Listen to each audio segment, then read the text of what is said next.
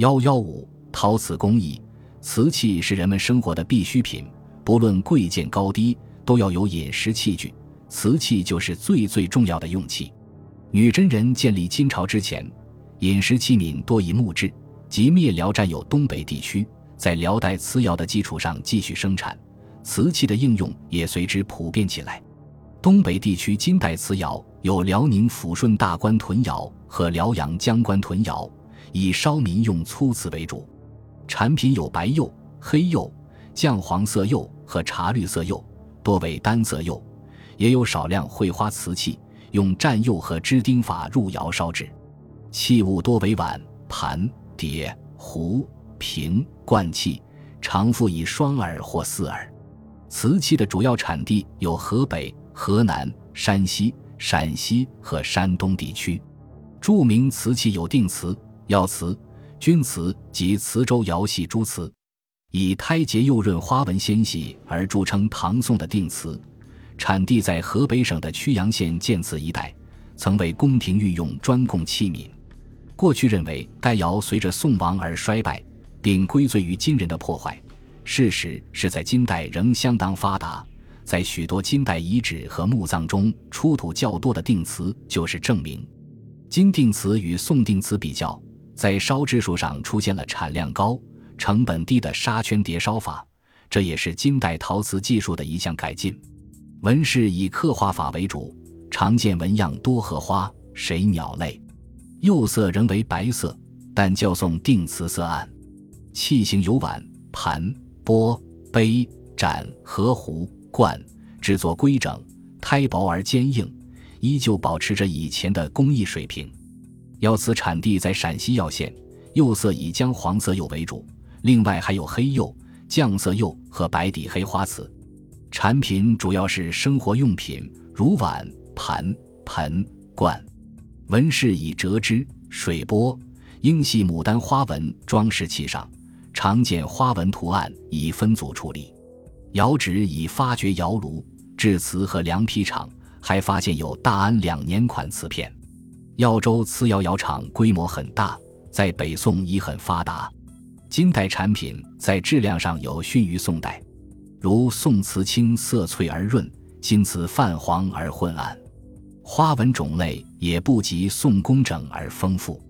钧瓷产地以河南禹州市及临汝市境内比较集中，禹州乃今至均州，州城东北角内即是烧制精品的窑厂。以天蓝色釉带紫红色斑片为特征的钧瓷技术，到金代达到了高峰。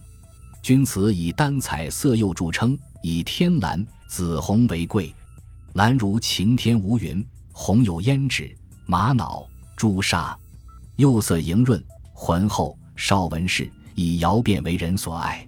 所谓窑变，即在烧造过程中，由于含铜成分聚合在蓝色底上，形成一片如浮云的斑片，自然点缀之美，非人工所能为。另外，在烧造中自然形成的冰裂纹、蚯蚓走泥纹。也是人们作为艺术而欣赏的特色。钧瓷胎厚重，造型典雅，器以碗、盘、钵居多，也有罐和花盆等器。盆、盘以海棠曲线成口沿，更显得造型美丽而大方。金代瓷器生产产地最多、产量最大的是以民用生活为主的磁州窑系，人们常以河北磁县所造出白瓷。